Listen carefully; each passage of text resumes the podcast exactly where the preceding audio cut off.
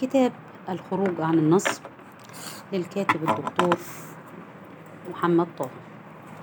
الفصل الرابع عشر عن الاحتياج للحضن.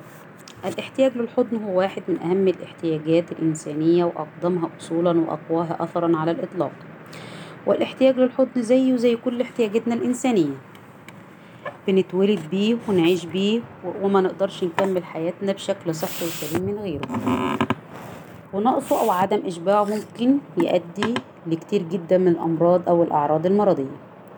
الاحتياج للحضن احتياج مزدوج، يعني هو مش بس احتياج جسدي، لا هو كمان احتياج نفسي، وفي الحقيقة ده الأهم وده الأخطر. أول علاقتك بالحضن كانت في اللحظة الأولى لاحتضان والدتك لك وإنت عمرك ساعات معدودة، والحضن ده بالذات ليه وظائف مهمة جدا، أبسطها إنه كان بيحسسك بوجودك، بيحسسك إنك موجود. وأحدث الأبحاث العلمية وجدت إن الحضن الأول ده مهم يكون فيه تلامس مباشر بين أكبر مساحة من جلد الأم وأكبر مساحة من جلد الطفل اللي يستحسن يكون عريان تماما، علشان فرق درجة حرارة جلد الأم عن درجة حرارة جلد الطفل، فبيكون أول حاجة تنبهه إنه مختلف، إنه متفرد، وبالتالي إنه موجود. طبعا الاحتياج للحضن مش بيقف عند هنا، بالعكس دي بس بتكون البداية. الاحتياج للحضن بيستمر ويدوم ويعيش معانا طول العمر، زيه زي الاحتياج للأكل والشرب، وزيه زي الاحتياج للحب والاحتياج للقبول والاحتياج للاهتمام، في المتوسط علشان نعيش بالحد الأدنى من الصحة الجسدية والسلامة النفسية. كل واحد فينا محتاج أربع أحضان في اليوم، والأربعة دول لو بقوا تمانية يبقى ده كفيل بدوام واستمرار وصيانة صحتنا الجسدية والنفسية. لكن علشان اكتمال النمو الصحي وتمام النضج النفسي محتاجين اتناشر حضن يوميا. صباح الفل. طبعا انا مش عاوز اقلب الكلام لمحاضرة علمية اكاديمية، واقول ان الحضن بيحفز افراز هرمونات السعادة، وانه بيقوي المناعة ويساعد على ارتخاء العضلات ويساعد على توازن الجهاز العصبي، وانه بيخفف التوتر. لا مش بس كده، انا عاوز اقول لك اللي اعمق من كده. الحضن دفى، دفى جسدي ودفى نفسي، وكأنك بتحط كمادات مية دافية على جراح حياتك وإصابات يومك وكدمات علاقاتك. الحضن علاقة في حد ذاته، فيها أخذ وفيها عطاء، فيها رسائل رايحة جاية، فيها شوفان وقبول واحترام واحتواء. الحضن وجبة غذائية نفسية متكاملة، فيها كل أنواع المقويات والفيتامينات والفيتامينات والبروتينات النفسية. الحضن هو البديل اليومي المتاح لعودتك داخل الرحم مرة أخرى، ودي رغبة موجودة عندنا كلنا.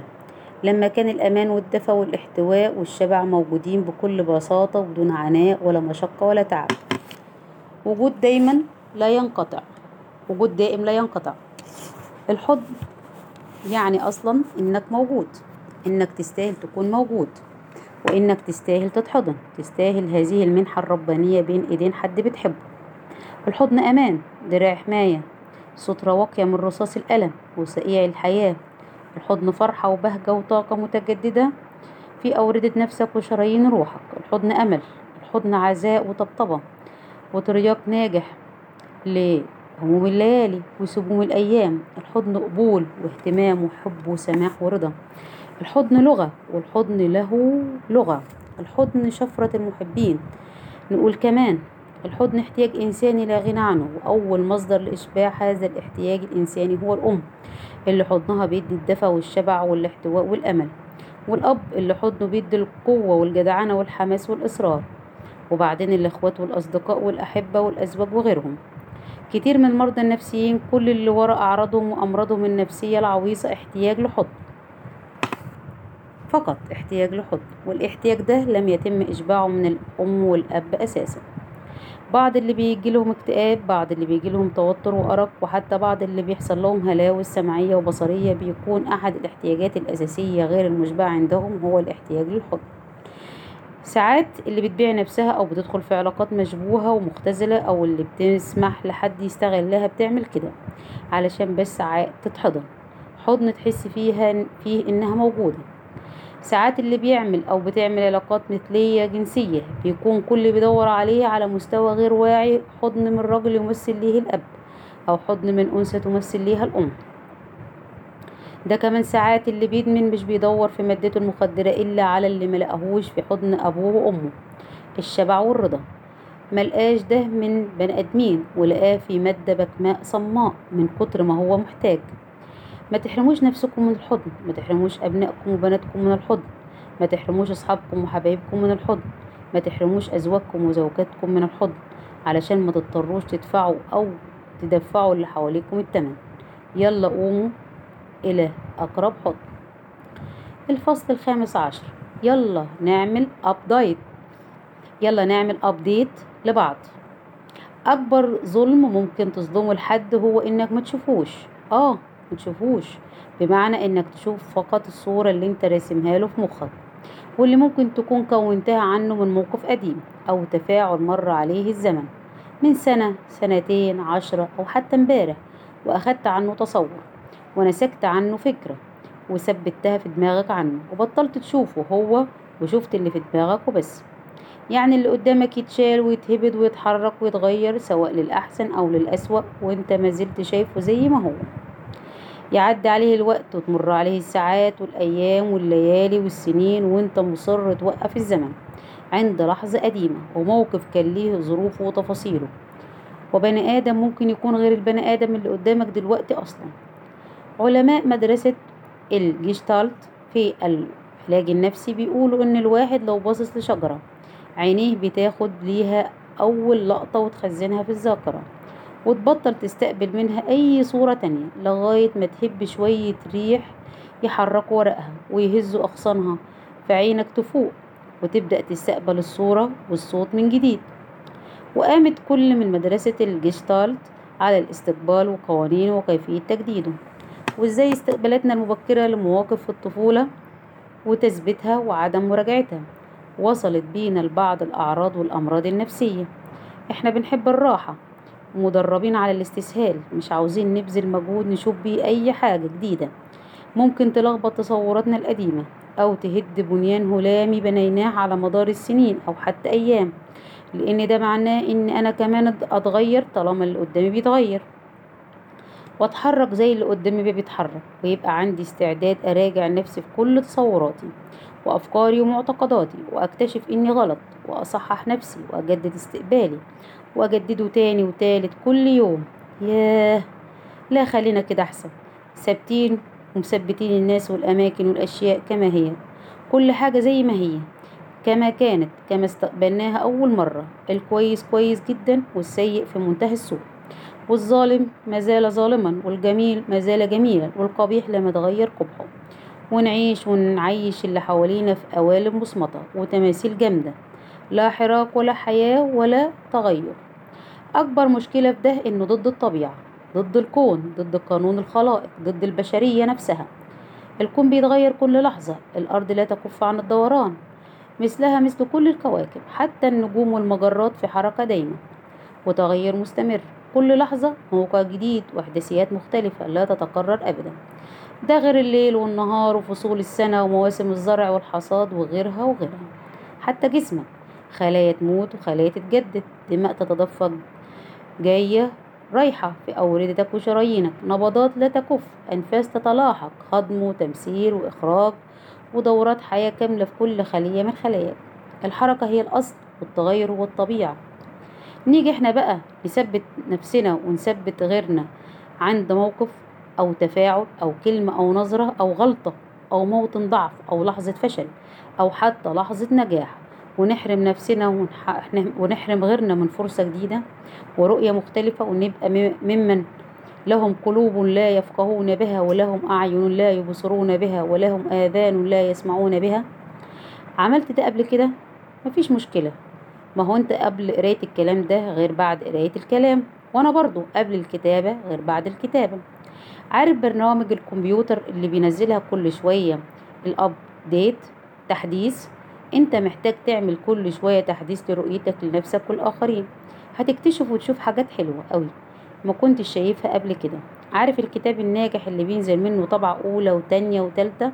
انت محتاج كل دقيقة تعمل طبعة جديدة للناس ولنفسك ولكل حاجة حواليك، تكون أنقى وأحدث وأوسع وأشمل وأرحب وأوضح. بلاش تقف ولا توقف غيرك، لأنك كده بتحرق نفسك وبتحرقه وبتفقد وبتخليه يفقد أي أمل في أي تغيير. يلا بقى نعمل أبديت لبعض. كلنا مالفيسنت عن عن فيلم مالفيسنت. مالفيسنت كائنة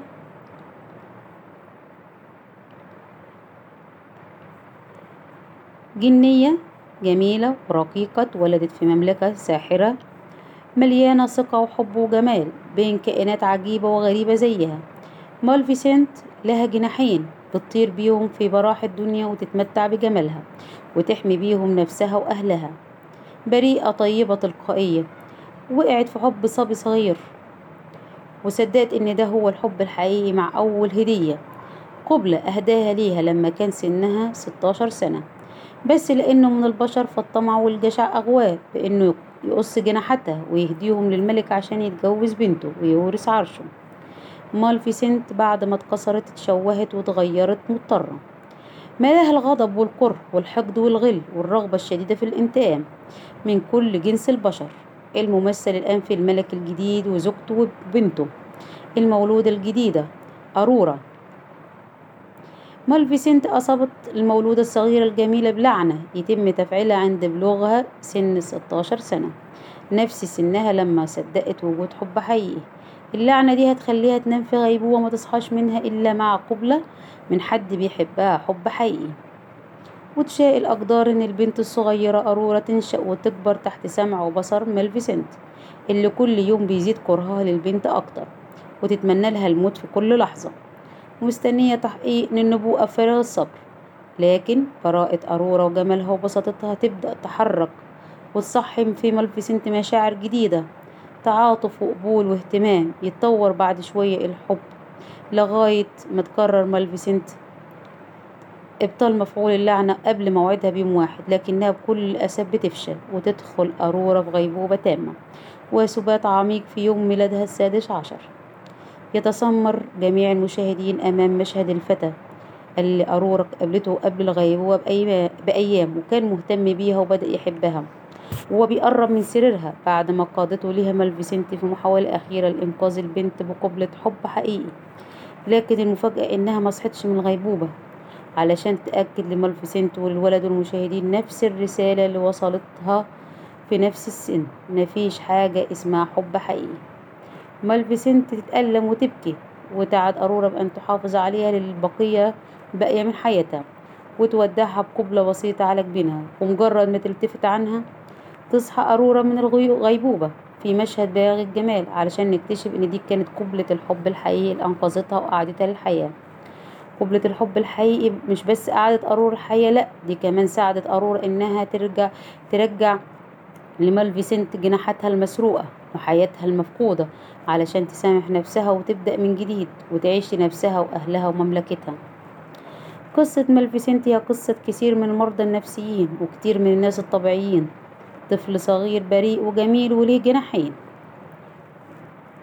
بيطير بيهم ويحلق في أحلامه وبيحب أهله وبيته وشايف فيهم كل جمال الدنيا. وزي ما بيحصل غالبا يقوم الأباء والأمهات المبجلون بأشقاصة جناحات طفلهم فيوقفوا تلقائيته ويمنعوا طيرانه.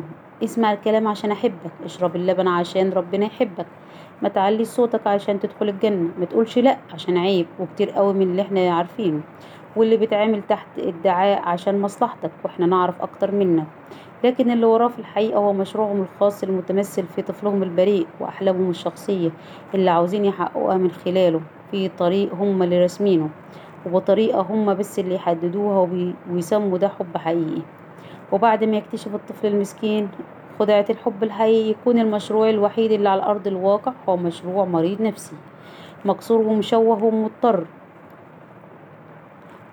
ومضطرب، ويملاه زي ما ملا مالفيسنت كره شديد لنفسه وللعالم وسواد ملهوش حدود ورغبة عارمة في الانتقام من الجنس البشري بأكمله، انتقام خارجي في صورة عنف مثلا أو انتقام موجه لذاته في صورة مرض نفسي، ويجي لنا باكتئاب أو توتر أو اضطراب في الشخصية، أو لما يوصل الانتقام به إلى أقصاه يطلع لسانه للعالم ويتجنن.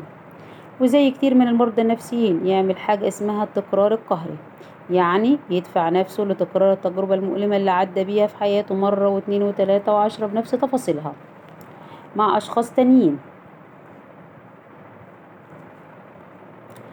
ويوصل في الآخر لنفس النهاية عشان حاجة من اتنين على الأقل. أولا يثبت لنفسه وللناس وللدنيا كلها إنه كان على حق، وإنه مظلوم، وإنه ضحية، وإنه زي ما قالت مالفيسنت مفيش حاجة اسمها صدق ولا ثقة ولا حب حقيقي، فيفضل زي ما هو.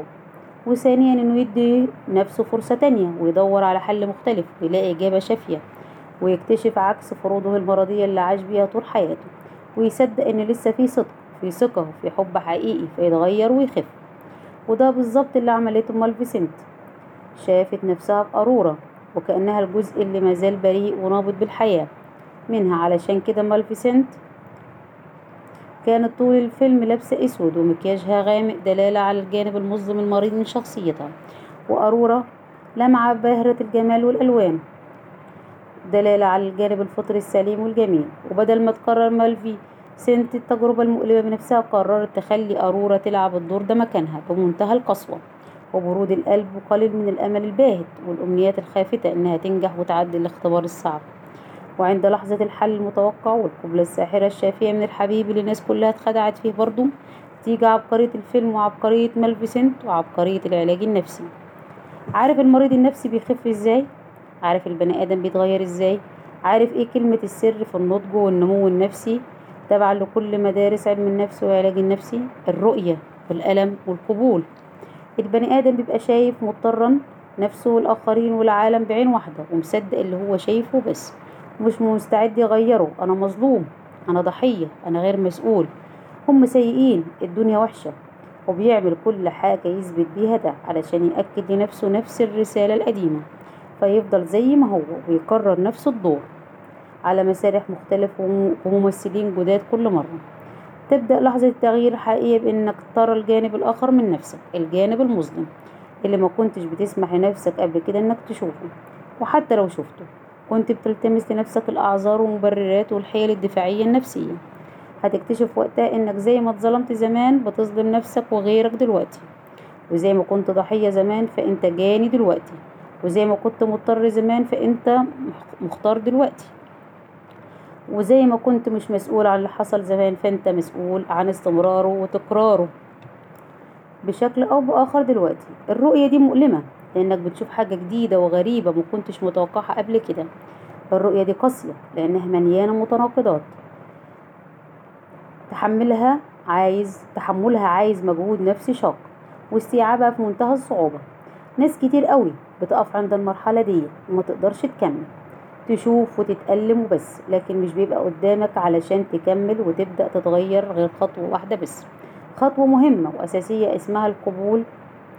آه القبول، تقبل نفسك كلها على بعضها، كل ما فيها، الوحش قبل الحلو، الظلمة قبل النور، الشر قبل الخير، الفجور قبل التقوى، القديم والجديد، الغلط والصح، تقبل الضعف والخطأ والفشل. تقبل انك بني ادم، والقبول هنا مش معناه الموافقة ولا معناه الاستسلام اللي انت فيه، بالعكس القبول هنا هو الدرجة الاولى في سلم التغيير. شفت؟ اتألمت المتناقضات اللي شفتها في نفسك وفي الاخرين، قبلت نفسك والاخرين كلها على بعضها. تبدأ دلوقتي عملية الالتحام والالتئام التلقائية بين اجزاء نفسك المتنافرة، وقطع روحك المتبع وقطع روحك المتباعدة وكسور خاطرك المبعثرة، زي بالضبط جرح العملية. الدكتور، المعالج، الحياة، التجربة، الرؤية، بيفتح وينظف ويقرب حفتي الجرح من بعض بالخيط، ويتم بعدها التئام الجرح بصورة تلقائية ذاتية مفيش دخل فيها لأي حد غير جسمك ونفسك وروحك. مالفيسنت اتصدمت، اتظلمت وتشوهت وتغيرت وتغيرت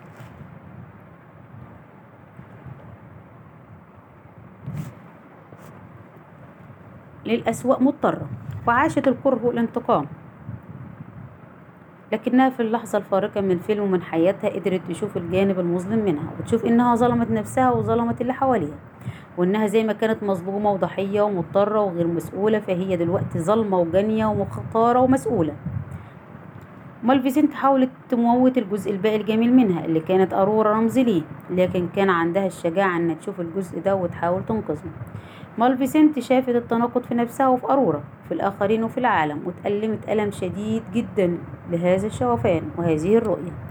في واحد من أبرع مشاهد الفيلم الأخيرة مالفيسنت قبلت التناقض اللي شافته وشافت مسؤولية عن كل اللي حصل في حياتها واللي هي عملته في نفسها وفي الآخرين، وقررت تتغير وتحمي أرورا ونفسها وتحافظ عليها ما تبقى لها من عمر. مالفيسنت شافت وتألمت وقبلت، علشان كده بدأت عملية الالتئام الذاتية التلقائية، وتحول كل ده جواها إلى حب حقيقي، حب للقدرة على التغيير والشفاء.